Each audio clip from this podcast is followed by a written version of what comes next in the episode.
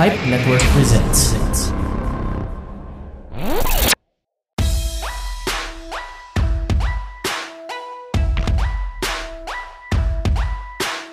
Welcome to 480 TV Pod, Pipe Network's 487 TV After Show Podcast. I'm Ken. And I'm Stan. And we just watched Jupiter's Legacy, Episode 1. Okay, so we have Utopian, the KFC, the superhero version of KFC. And so Utopian also has two children. So first one is Chloe, and the other one is Brandon. So Chloe seems to be like the girl who is a bit lost. I mean, she looks attractive, but she's kind of oriented to the bad influence side of things. You say attractive, I say hot. Oh, yeah. I think that's the better term. Yeah, she is. And then Brandon, we have this good pet, right? Like, he's trying to like impress his dad so that he can be the next Utopian. And then in this particular episode, we were being switched back and forth between the past and the present. The past is in 1929. They're showing us the background of Utopian back when he didn't have any powers. And then I'll just mention my personal favorite, or one of my personal favorites. There was this one scene where adult Brandon runs in the alley, and then he stripped off his clothes and then fly into this guy. I mean, it's really mediocre, because I think Superman has done that, for so many times. Or maybe other superhero beings have done that in the past, but I still think it's awesome. Another favorite part is when Sheldon and Walt having this conversation. So they're in this Union of Justice. They're having this argument or debate about free will and dictatorship. They're kind of mixing politics and the absence of it. So I really like it, because they're basically trying to tackle the two sides of the coin. So Sheldon is pro-choice, democracy and free will, and then Walt, his brother, who also has superpowers, is basically telling Sheldon that the superhero tradition doesn't work anymore. Like, putting robbers in jail doesn't work anymore. So I really like that. And then the least favorite thing that I have in here is the first act, or the first scene, when Chloe and Brandon were kids, and then Utopian mentioned something like, "Great power comes with great responsibility." Like, is that a reference to Ben Parker? I mean, what do you think, man?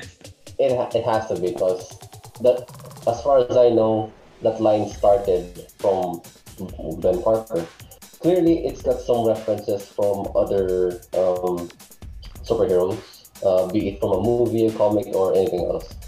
Mm-hmm. Like the one you mentioned when Brandon was in the alley trying to get into uniform. I wasn't particularly fond of that, because one, it is for me it's too cliche at this point.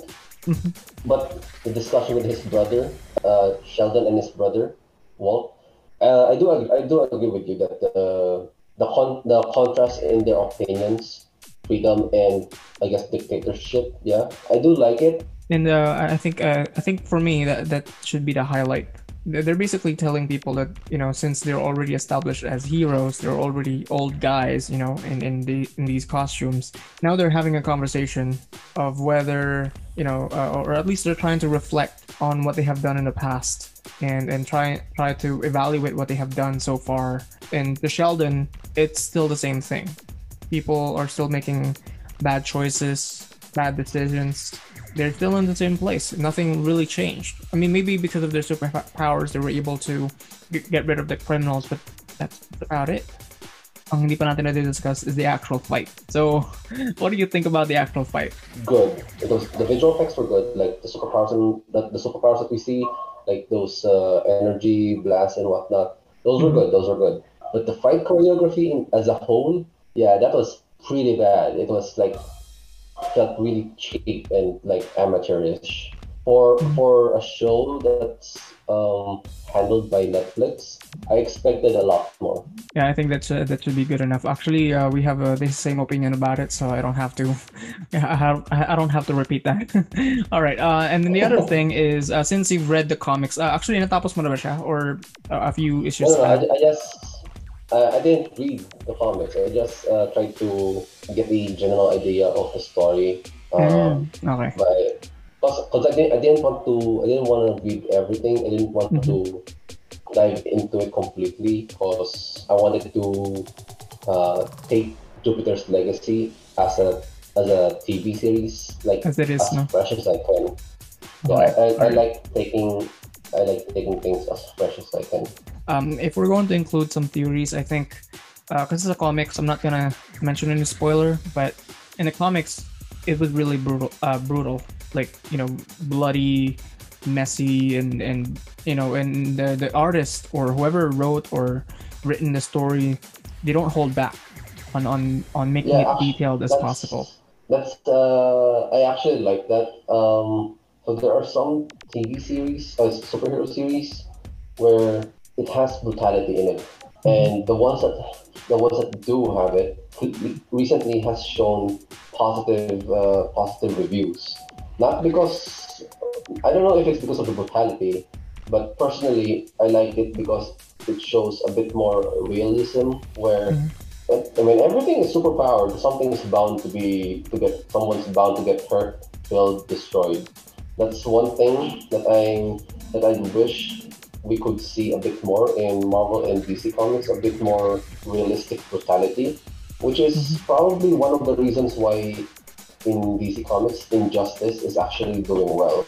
Well, yeah. So in that sense, Netflix is probably trying to combat Amazon Prime because Amazon Prime actually has at least 2 TV series right now that has said brutality.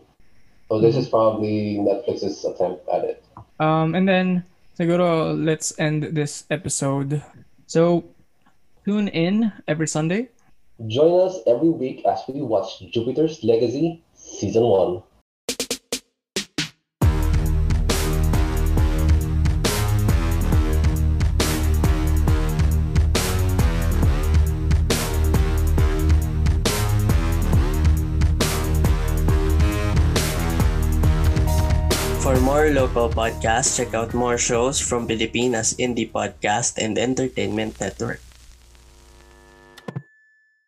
What's the scariest story you know? Is it from a book, a movie, a TV show? Or is it something that happened in real life? My name is Andrew. And I'm Ninya. Come join us as we talk all things horror. And the frightening, alarming, real-life tales show. Wherever you're listening to right now.